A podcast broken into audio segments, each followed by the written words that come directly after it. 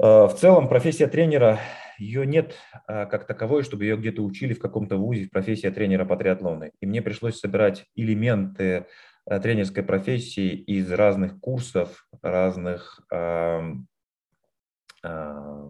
обучений у разных людей, поэтому это была довольно, довольно интересная практика. А более 100 моих учеников прошли полные айронмены, половинок, наверное, я даже уже сам не считал. Я сделал сам больше 10 полных айронменов и дважды выступал на коне как атлет и дважды как тренер тех ребят, которые отобрался там. Сейчас я нахожусь в Сен-Джорже, и это уникальное событие. После двух ковидных лет Ironman принял решение провести два финала чемпионата мира.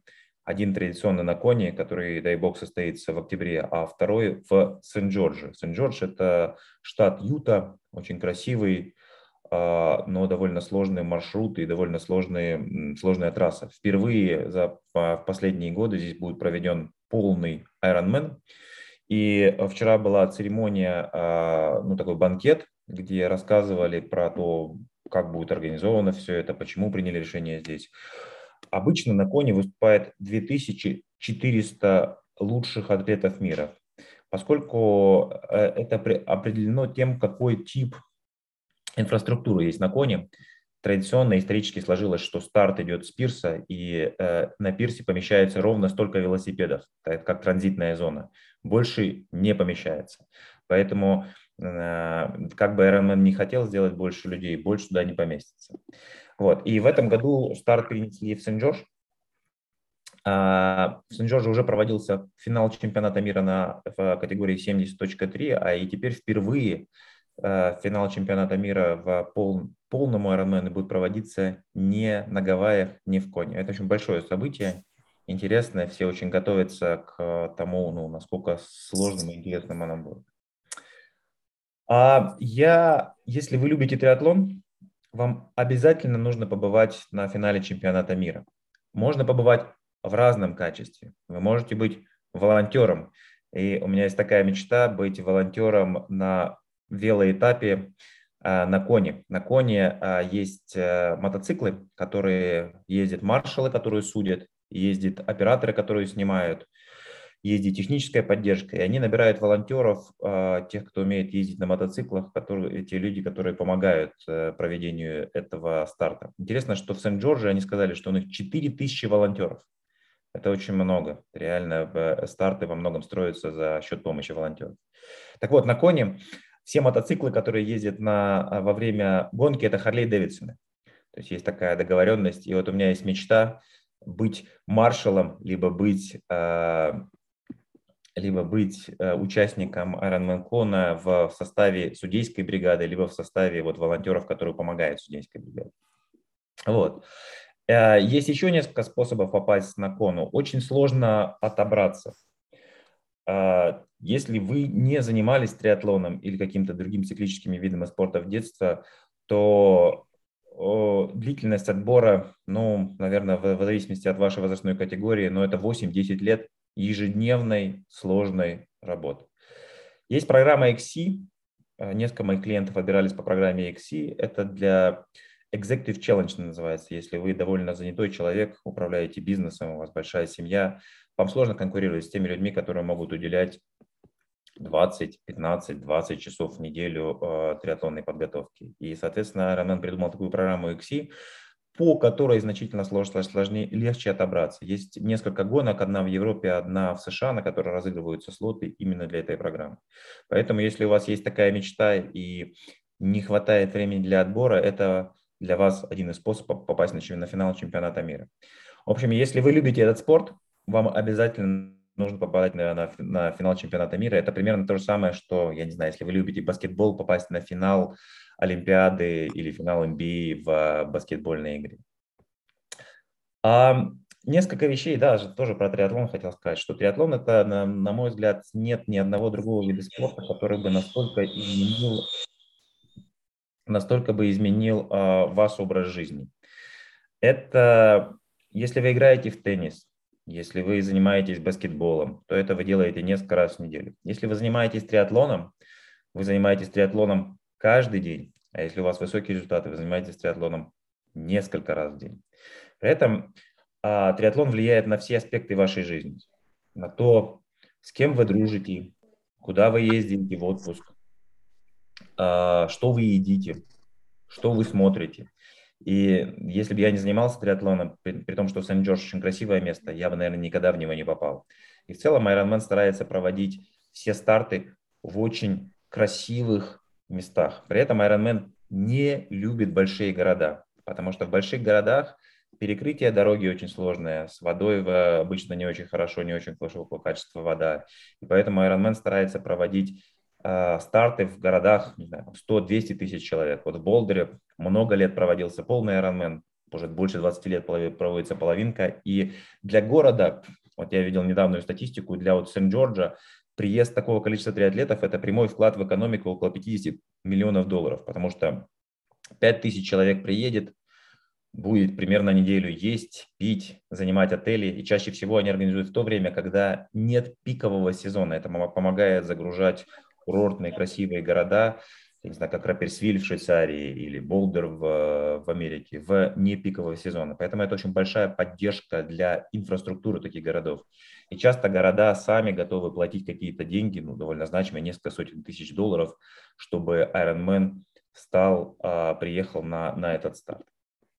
А, что очень важно, что если вы занимаетесь триатлоном, это очень ревнивый вид спорта. А, очень редко можно его совмещать с какими-то другими еще увлечениями. И здесь от вас требуется очень большая самоорганизация и возможность управлять своим временем. Были, я были клиенты, которые в неделю из э, семи дней три дня куда-то летали. Это очень сложно для занятия триатлоном, но это возможно. У меня был клиент, который в, в Ираке строил газовый завод и у них его площадка была огорожена бетонными блоками шестиметровыми, но он вокруг этих шестиметровых блоков бегал. Был клиент, который ездил ралли Париж-Дакар, и мы с ним приседали с мешками с песком каждый раз после ралли. То есть всегда можно найти, а, как сделать тренировки, даже если вы очень занятой человек. При этом э, этот триатлон, в триатлон вы можете заниматься, если вы уже состоявшийся человек. Вам нужно сначала состояться в чем-то еще, а потом уже состояться в триатлоне. Потому что триатлон такой вид спорта, который требует и времени, и денег. Если вы молодой человек, обычно у вас есть много времени, но не очень много денег. Если вы уже человек среднего возраста, у вас обычно есть больше денег, но меньше времени. И это уникальное сочетание, что вам нужно найти то, и другое. Как говорят, триатлон – это ответ на кризис среднего возраста, когда вам уже 40 лет. Я приведу пример моего товарища. Он говорит, знаете, ты, ты слушаешь, ты чувствуешь не скорость, а ускорение. Когда я пересел с одной хорошей машины, с BMW на Mercedes, большой разницы не было. И та машина хорошая, и эта машина хорошая. Но когда я пересел со старых подержанных «Жигулей» на старый подержанный э, Volkswagen, это была большая разница. И, в общем, к 40 годам ты получается, что очень много ты можешь уже добиться, ну, условно, деньгами, положением, своим авторитетом. А финиш в Ironman триатлоне ты не купишь ни за какие деньги. Тебе нужно его заработать. Здесь я хочу вам привести пример такого отличия а, радости от удовольствия. Представьте, что вы пришли на концерт вашего любимого исполнителя. И этот исполнитель действительно любит то, что он делает. Это не просто чес, он не просто выступает за деньги, а когда он начинает играть на сцене, он погружается в поток и получает огромное удовольствие. И то, что вы получаете, а, смотря на него и заплатя деньги, это скорее как раз это, это ваше удовольствие. А то, что он делает, это радость. Вот вы финиш в Ironman, либо более коротком триатлоне, вы не можете купить. Его можно только заработать. И эмоции, которые переполняют вас на финише, они нигде в другом месте невозможно их получить. То есть вы платите своим временем, энергией, деньгами за эти эмоции, которые вы получите, ну, может быть, не очень длинное время на, во время финиша, но они того стоят. Вот, поэтому, э, если вы увлечены триатлоном, то здесь еще важ, важ, важный такой вопрос э, работы с тренером, потому что ну, представьте, что вы инвестируете самое дорогое, что у вас есть, время, которое невозвратный ресурс, ну и здоровье. И если вы выбираете тренера, который менее опытный не может, с вами, не может с вами работать, то вы рискуете не теми деньгами, которые вы платите, вы рискуете прежде всего здоровьем, которое вы можете потерять. При этом триатлон наименее травмоопасный, менее травмоопасный вид спорта, чем, например, бег. Недавно я встречался с э, олимпийской чемпионкой в триатлоне Гвен Джоргенсон. И она, и Флора Даффи, это две последних олимпийские чемпионы, чемпионки, они живут в Болдере. И уникальный случай, э, Гвен Джоргенсон, она перешла из олимпийского триатлона после того, как она выиграла золотую медаль в Рио. Она решила, что она хочет теперь выиграть золотую медаль в марафонском беге на Олимпиаде. У нее пока не получается даже отобраться на Олимпиаду, потому что ее преследуют травмы. Если вы занимаетесь только бегом, то если вы делаете 5 даже тренировок в неделю беговых, это очень большая нагрузка на ваш организм, особенно в более зрелом возрасте. Триатлон в этом смысле значительно более щадящий. Помимо бега есть еще плавание, велосипед, в котором вообще нет ударных нагрузок.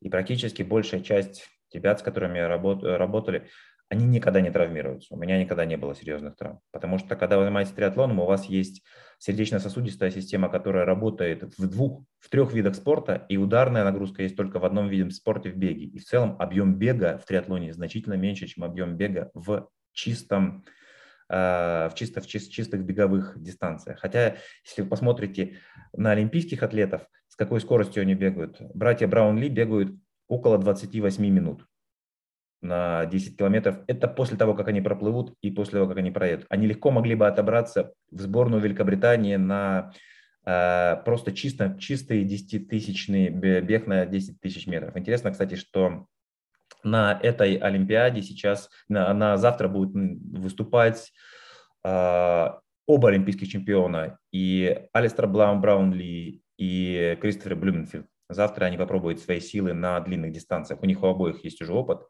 Норвежский опыт, феноменальный опыт, как развивается Федерация триатлона, Норвегии. И я коллег из Азербайджана, я бы рекомендовал им пригласить ребят из Федерации триатлона, триатлона Норвегии, чтобы они поделились опытом. У них очень интересная клубная система развития триатлона от самых маленьких до олимпийских чемпионов.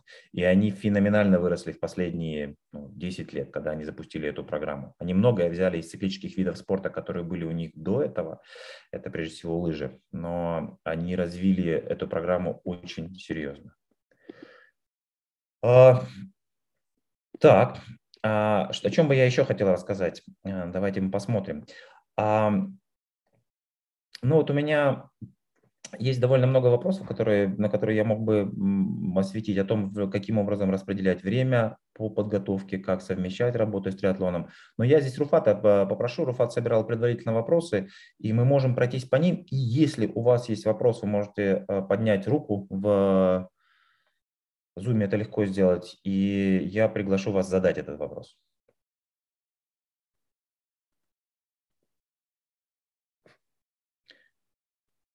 Руфат?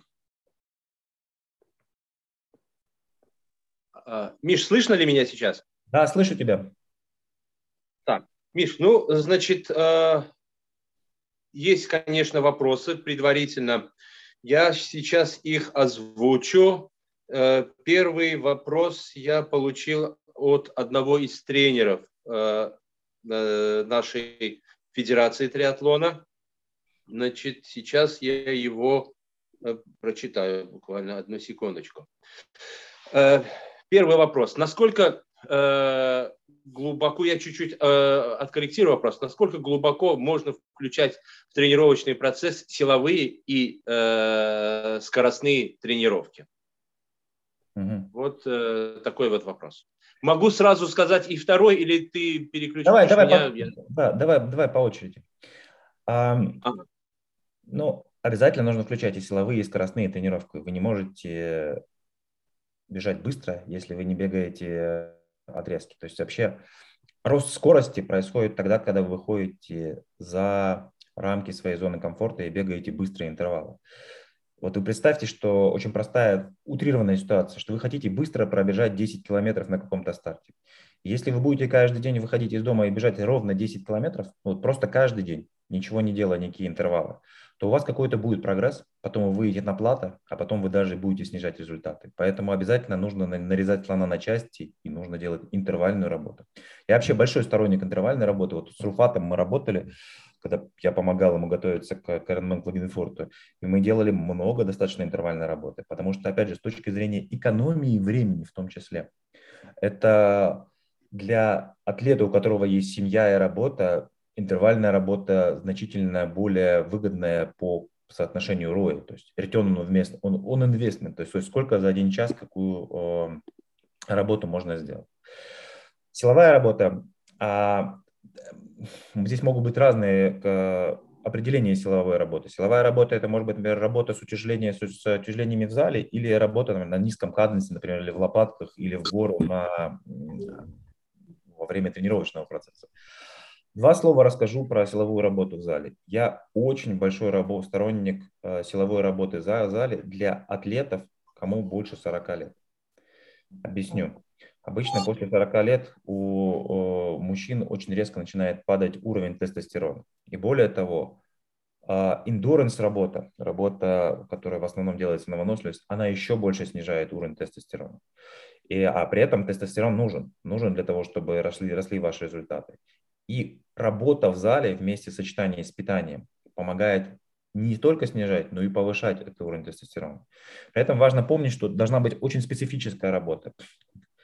А, это работа с большими весами, небольшое количество повторений, с большим восстановлением. Потому что в зале можно делать и с небольшим весом 50 раз, я не знаю, сделать с грифом, и можно считать, что ты поднял ровно столько же веса, сколько ты поднял бы за 5 раз, если бы такое делал 10.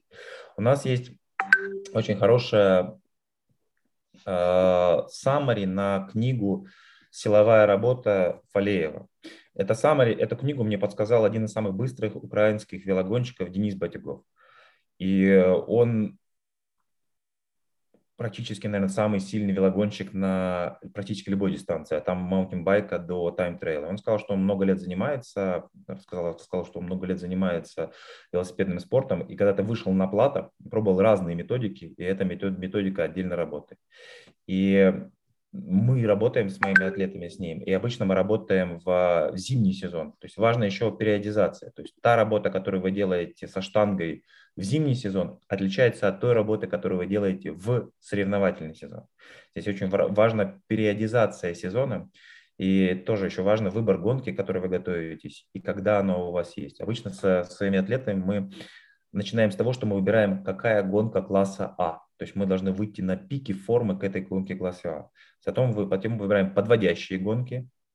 И потом, исходя из нашей цели э, конца сезона, мы строим периодизацию, что нужно делать в конкретный блок и, соответственно, в конкретный день на конкретной неделе. Поэтому, э, возвращаясь к вопросу, силовая работа, на мой взгляд, обязательно для мужчин после 40 лет. Она должна быть разная в разное время сезона. И помимо того, что она помогает с уровнем тестостерона, она еще помогает э, предотвращать травмы. То есть если, опять же, вы делаете только endurance работу, то есть большая вероятность травмирования. Я закончил отвечать на этот вопрос. Э, Миш, тогда, если позволишь, вот э, второй вопрос. Э, какие продукты питания и спортивного питания, специализированного, необходимо включать для повышения результатов? А, я бы начал вот, вот с чего, с простых, простых вещей, даже не с продуктов питания. А, вот завтра будет гонка, и ожидается довольно теплая погода, и есть очень простой, интересный показатель такой, сколько пота в час вы теряете. Вот представим, что мы с вами одинакового веса, одинакового роста, возраста, но то, какое количество пота в час вы теряете, может, это очень уникально. То есть это может быть и э, 1 литр, и 2 литра, и 2,5 литра. Вместе с потом вы теряете соли. И очень часто этот аспект на гонках игнорируется. И для простоты представим, что вы едете велоэтап за 5 часов. Это быстро. Очень немногие атлеты завтра смогут проехать велоэтап на этой конкретной гонке за 5 часов. Здесь набор 2400 метров, набор на велосипеде и сильный ветер. Потом, правда, еще набор 450 метров на беге и тоже сильный ветер. То есть гонка будет очень тяжелая. Но возвращаясь к вопросу.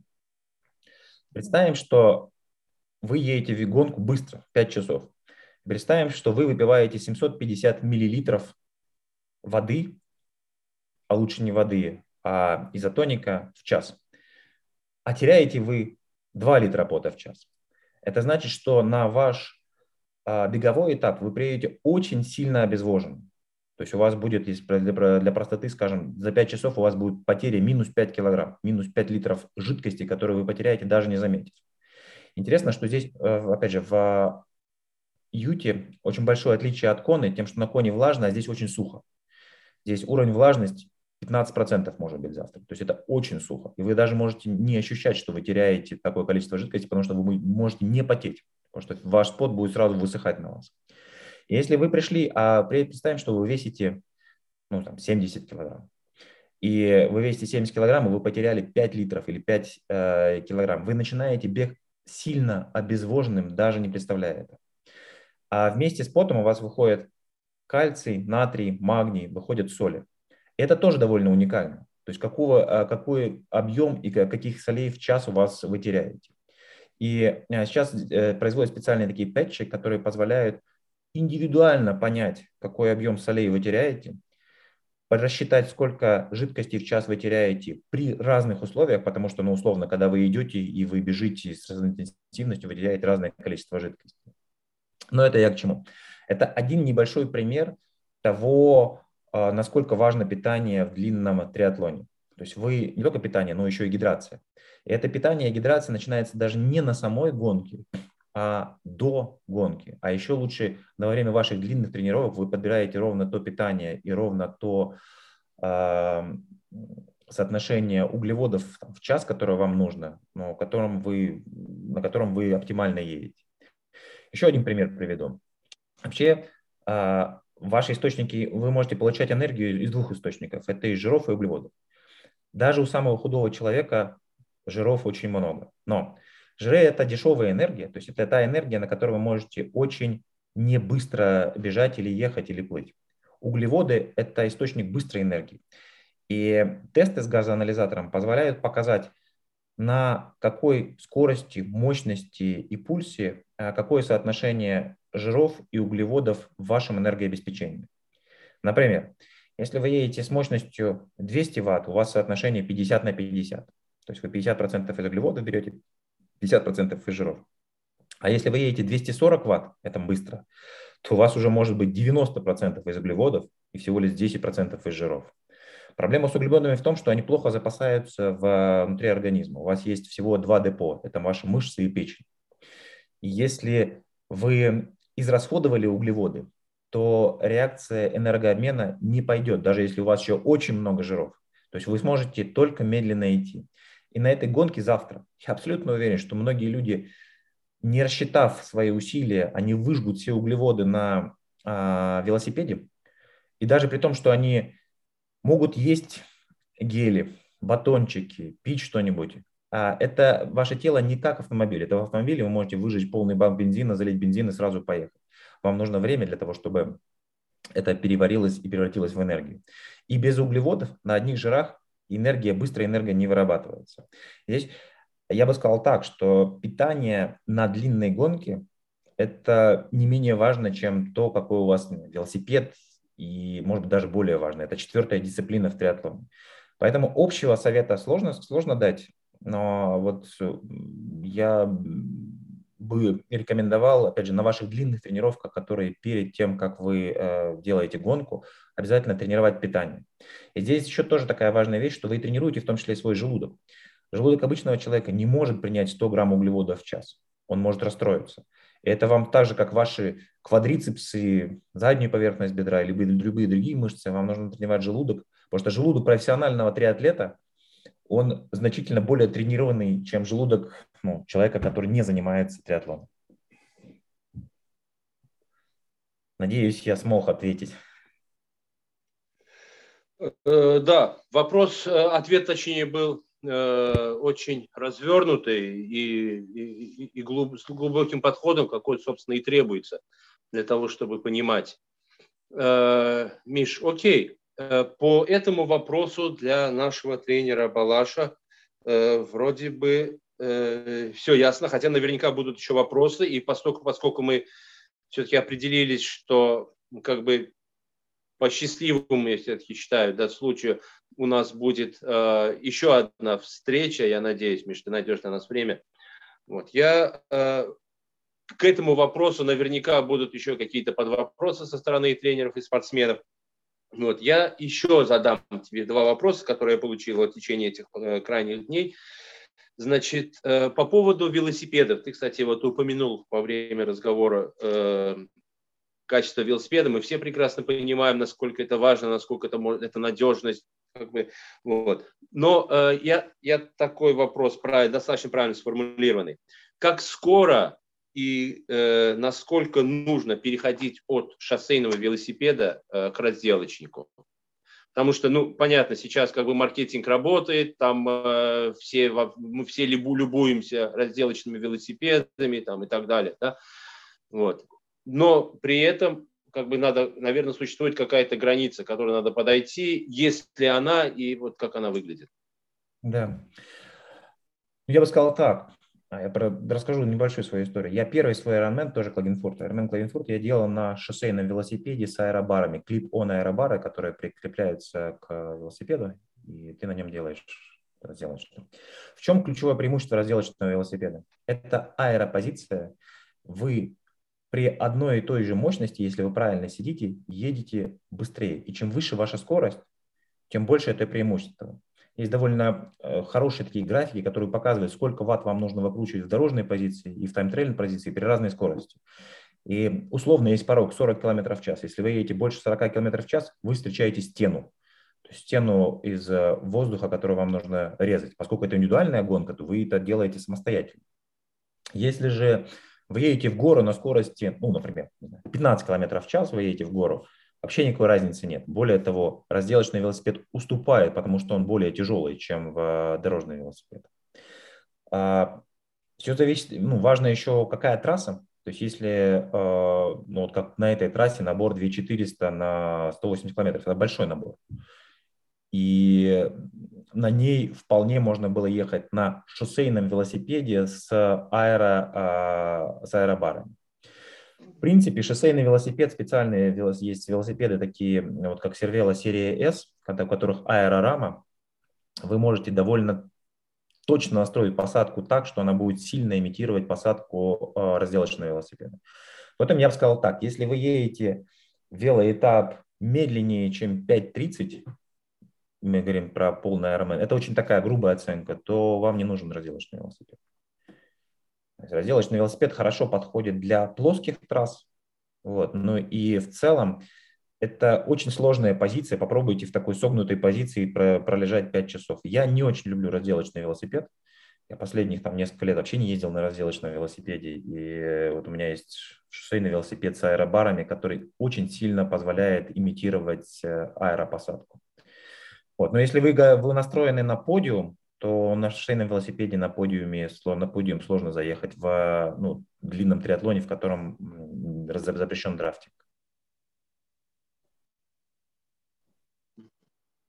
То есть фактически, будем говорить так, для новичка, для новичка э, как бы сразу сделать акцент на приобретение Э, разделочного ТТ-велосипеда, ну, будем говорить, не совсем это лишнее.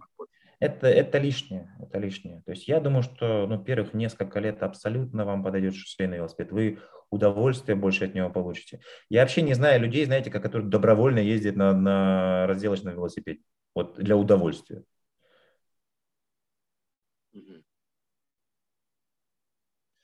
Э, понял, Миш, понял. Окей, ответ получен. Тогда я еще один ответ. Там разброс, конечно, такой, не очень последовательно вопросы от меня, возможно, звучат. Э, по поводу, по поводу контроля над организмом. Угу. Какие анализы перед началом подготовки к длинному триатлону необходимо, ну, будем говорить, минимальный пакет э, необходимо пройти, и впоследствии с какой периодичностью те же самые анализы или какие-либо другие необходимо проходить для того, чтобы соблюдать контроль над состоянием организма. Это и под, и под вопрос сразу. Есть ли разница в подготовке мужчины и, и женщины? Вот э, в этом смысле. Угу. По анализам. Да. Я не возьмусь точно давать определение, потому что все-таки это медицинская тема. Более того, в Штатах я вообще не имею права никаких медицинских советов давать. Вот, поэтому я бы рекомендовал поговорить с доктором. Но некоторые вещи я просто общие скажу, не как рекомендацию, еще раз, это не рекомендация. То есть надо посмотреть, а, опять же, гормоны, э, регулярно смотреть тестостерон, кортизол, их соотношение, а, уровень железа в крови.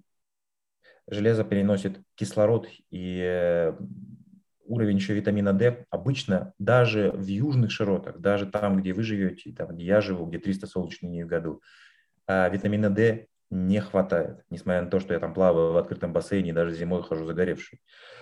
Вот, часто, часто ну, вот, вот этого не хватает. Вот, э, соответственно, я бы смотрел гормоны, железо, витамин D. Это вот такая ну, базовая панель. А более глубокая это нужно посоветоваться с доктором. Но в целом, еще раз, Триатлон – это не болезнь. Как говорят, беременность – это не болезнь. Это довольно гармоничное развитие э, всего организма. Если вы э, хорошо питаетесь и хорошо спите, то вы будете успевать восстанавливаться. Окей. Окей. Да, все равно хорошие, хорошие показатели ты отметил. Они, я уверен, что не, необходимы для для самоконтроля и для как бы ну, self-confidence, да, будем говорить, для собственной уверенности, что все идет нормально и как бы это тоже. Насколько, насколько я понимаю, насколько может расти, допустим, там э, FTP, настолько, наверное, какие-то показатели, если вот э, по те, которые ты упомянул, там тоже железо, кортизол, если не растут, то, по крайней мере, не падают, а держатся в норме, это уже тоже хороший показатель как бы, для, для, собственной, э, для собственной уверенности. Миш, есть еще один такой вопрос э, по поводу э, онлайн-соревнований. Насколько эта тема, ну, понятно, она имеет такой яркий э, окрас в свете вот этих двух последних пандемических лет. Вот. Что ты думаешь, эта тема будет как бы иметь тенденцию к развитию или все-таки нормальный как бы формат с старой школы он все-таки вернется? Ну, смотри, да, действительно, это ковидные годы очень сильно сказались на развитии вот виртуальных технологий, и Ironman проводил много виртуальных гонок. Я встретил здесь интересных ребят из Звифта. А, они проводили отбор трех мужчин и трех женщин на финал чемпионата мира суда. То есть они здесь лучшие. 50 тысяч человек приняло участие в отборе. Там были разные туры, но они накатали какие-то колоссальные, не знаю, 20 тысяч километров за год в Звифте, э, чтобы отобраться. Там были разные критерии. Но я вообще большой сторонник, например, тренировки на велосипеде на станке, потому что это безопасно, это эффективно, ну и станок вообще великое изобретение. Можно делать очень структурированные тренировки, но самое главное безопасно, потому что людей сбивают везде. Вот. И я думаю, что вот такие платформы, как Zwift, Ironman купил компанию Full Gas, где они цифровали все трассы своих гонок, например, гонку, вот, которая здесь будет завтра, можно было виртуально проехать, и ты практически погружаешься в виртуальную реальность, где ты видишь не только рельеф, ну и даже вот ну, как, ты как в кино, я не знаю, как, как кино по той трассе. Это ну, да, довольно интересная и довольно ценная история. Я знаю, что есть даже большие проблемы даже среди профессионалов, которые, то, что называется, читят, то, что как только у тебя нет ну, контроля, то ты подкрутил свой велостанок, и ты теперь едешь не 120 ватт, а 210 ватт. Или, например, внес свой вес, что у тебя не 70 килограмм, а 65 килограмм. И, соответственно, это же все влияет на то, как внутри виртуального пространства ты делаешь гонку. Вот а, компания, ну, Суперлига, они делают такие соревнования, которые внутри а, спортивных помещений, когда ребята плывут, на, плывут в бассейне, а после этого делают, э, бегут на, на дорожке и едут на станке. Это увлекательный, короткий такой тип соревнований, но первое время как-то было даже необычно, что люди, значит, рядом с друг другом бегут, но, опять же, виртуализация позволяет это сделать. В общем, мне кажется, что это будет дальше развиваться. Очень большой буст этому дало, дала пандемия. И в Zwift е я знаю, что есть гонки людей, вот, которые собираются специально, там, расписание этих гонок, потому что, ну, 24 разных часовых пояса, и люди, не знаю, из Азии, так, чтобы с Америкой встретились, не очень часто бывает. Вот, но это, это большая история. А, ну и она, кстати, хороша для стран, в которых зимой невозможно проводить соревнования, такой indoor-триатлон. Поэтому она растет, но опять же здесь один из, наверное, лидеров – это вот Суперлига, которая проводит такой тип соревнований. Понятно, Миша, понятно. Ну, э, у меня так э, из за фиксированных вопросов вроде бы все. Есть, разумеется, и какие-то мои, но я думаю, что, может быть, предоставить э, время и слово друзьям, там кто-то еще наверняка интересуется, что-то хотел бы спросить. Давайте, да, давайте сделаем такую открытую сессию с вопросами и ответами. Вот, и, соответственно, сейчас, э, если есть у кого-то вопросы, вы можете поднять руку, то есть, ну или прямо сразу выйти в эфир, если пока никого нет.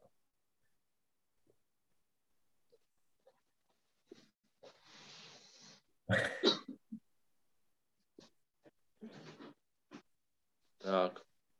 Все молчат. Все молчат. Миш, э, давай тогда я еще одну вещь спрошу. Так, секундочку. Она э, наверняка может быть как бы показаться немножко дилетантский вопрос. Это, э, но меня тоже просили э, об этом упомянуть. Uh-huh соотношение вот э, при подготовке плавательного как бы да э, формата э, плавательных тренировок соотношение тренировок в бассейне и в открытой воде. Существует ли какой-то минимум мы понимаем что большую часть ты по определению человек проводит как бы в бассейне но существует ли какое-то количество там скажем часов ли или какой-то стандарт э, при котором вот именно в открытой воде надо проводить э, тренировки и так, чтобы человек ну, как бы не растерялся. Потому что я сам этот опыт как бы прожил. Я помню, что первый раз, когда я в Сочи в шестнадцатом году прыгнул в воду, мне казалось, что я сейчас там проплыву там лучше всех. Вот. А оказалось, что я, мне чуть ли не этот, не шок был этот, от холодной воды, там, и, естественно, совершенно другая техника. То есть вот как человек должен понимать разницу и вот и, и, и по времени, если можно. Но я могу сказать так, что очень много людей, даже тех, кто готовится к плаванию на открытой воде, там есть марафонская дистанция 10 километров, 25 километров, они очень редко плавают на открытой воде. Львиную долю всех тренировок ты все равно проводишь в бассейне. А плавание на открытой воде сильно отличается, потому что она живая вода. Там есть течение, есть э, волнение, есть ветер. И, конечно, нужно ну, практиковать плавание на открытой воде, но это совсем небольшое количество тренировок. То есть не злоупотребляйте плаванием на открытой воде, потому что, например, даже те же тренировки делать сложно. Я два слова про плавание хотел вам сказать, что вообще в мире меньше 1% населения умеет плавать. То есть это очень немного люди, которые умеют плавать, на, там, могут проплыть 100 метров или 50 метров. И если вы умеете плавать, вы входите в золотой 1% э, людей в мире. При этом я, например, сам не очень люблю плавать, и я плаваю всегда в группе. В Америке есть очень хорошая традиция, мастерс называется, когда мы занимаем весь бассейн. Там я плаваю три раза в неделю, час 15, мы примерно там, 4000 метров проплываем. И есть дорожки, но самые быстрые дорожки ребята там по 1.10 плавают, там чуть дальше дорожки 1.20, 1.30 и там до 1.50. У всех примерно одно и то же задание. Есть тренер на бортике, он не поправляет вам технику, он просто дает всем задания, не знаю, мы плывем 10 по 200 в режиме таком-то, с отдыхом таким-то, с лопатками. Вот. И вы в группе можете достигнуть значительно большего, лучшего результата. То есть там 4000 метров ну, пролетает очень быстро. Когда я один плаваю 4000 метров, я все время смотрю на часы и думаю, когда все это кончится. Когда ты плаваешь в группе, это ну, происходит быстро, тебе не нужно думать, и групповые тренировки по плаванию дают очень большой, хороший результат. В Болдере а, есть а, летом, в доковидные годы, сейчас не знаю, как это будет, а, два раза в неделю местная, ну, как называется, ассоциация плавания, любители просто собираются. Есть плавание на открытой воде. Это начинается в 5.45 утра, только с рассветом, и заканчивается он в 7.30. А люди на каяках, то есть э, делают трассу, ставят буйки, люди на каяках контролируют, чтобы никто там не утонул. Когда ты заходишь, ты делаешь чек-ин, не знаю, сколько людей зашло в воду, и делаешь чек-аут, сколько людей вышло из воды. Вот, ты за это платишь небольшие деньги, но вот это такая традиция, которую сами любители организуют. Вот они два раза в неделю ты можешь прийти и поплавать в резервуаре на открытой воде. То есть вот это тоже частная инициатива, если бы вы смогли сделать такую, если у вас есть летом возможность в открытом водоеме, приходят не только триатлеты, приходят и чистые пловцы. Вот. Если одна тренировка в неделю у вас будет на открытой воде, вам точно хватит этого. К концу сезона вы будете очень хорошо себя чувствовать. Понял. А, вот я вижу, Вадим поднял руку. Вадим, ага. Здравствуйте.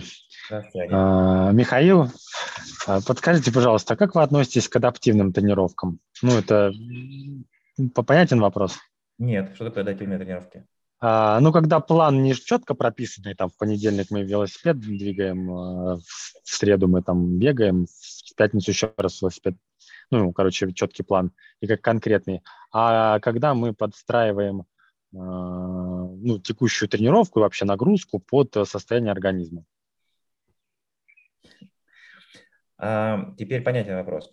Я все-таки за то, чтобы был план, но план не догма, а возможность просто вокруг него тогда уже делать какие-то истории. Понятно, что если вы, у вас температура, на следующий день не надо делать тренировку. Вот, нужно посмотреть, дать, дать, дать организму восстановиться. Но я вспоминаю, Криси Веллингтон говорила, что если бы я тренировалась только, когда я себя чувствую хорошо и у меня ничего не болит, я бы никогда ничего не выиграла. То есть вам всегда нужно делать, вот что такое тренированность? Когда вы заходите за немножко за грани ваших текущих возможностей, потом даете организму восстановиться и э, привыкнуть к новой норме. Если вы э, только прислушиваетесь, и что организм вам говорит, нет, сегодня вставать не надо, я что-то себя плохо чувствую, и у меня скоро на работе сложная встреча, наверное, лучше я сегодня не, не пойду на эту тренировку, то организм вас всегда поборет. Поэтому наличие плана, оно э, помогает вам структурировать, кстати, не только вашу тренировочную деятельность, но и в том числе и вашу э, ну, личную жизнь и, и работу. Поэтому я считаю, что адаптироваться всегда надо, и в целом есть связь с тренером, всегда можно написать тренеру. Очень редко даже у профессионалов сейчас бывает такая история, редко, что их тренер видит каждый день. Это скорее в таких технических видах спорта, не знаю, в плавании, в гимнастике вас тренер видит каждый день. Например, в велосипеде, в беге ваш тренер может быть за 10 часовых поясов от вас, вот он вам написал задание на неделю.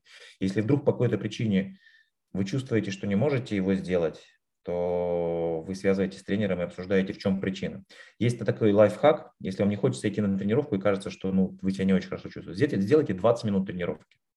Если через 20 минут вы все еще поняли, что ну, вам нехорошо, то заканчивайте ее. Но 90% случаев вы понимаете, что просто ваше тело вас э, слишком берегло, вот, и через 20 минут вы начинаете делать тренировку.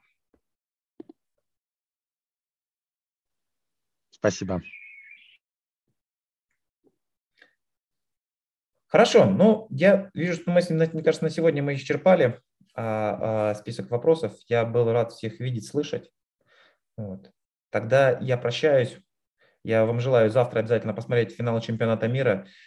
Фантастический сложный этап, а, ну, сложная, сложная трасса впервые и очень сильный состав, особенно у мужчин-профессионалов. Я думаю, что вы получите колоссальное удовольствие от динамики этой гонки.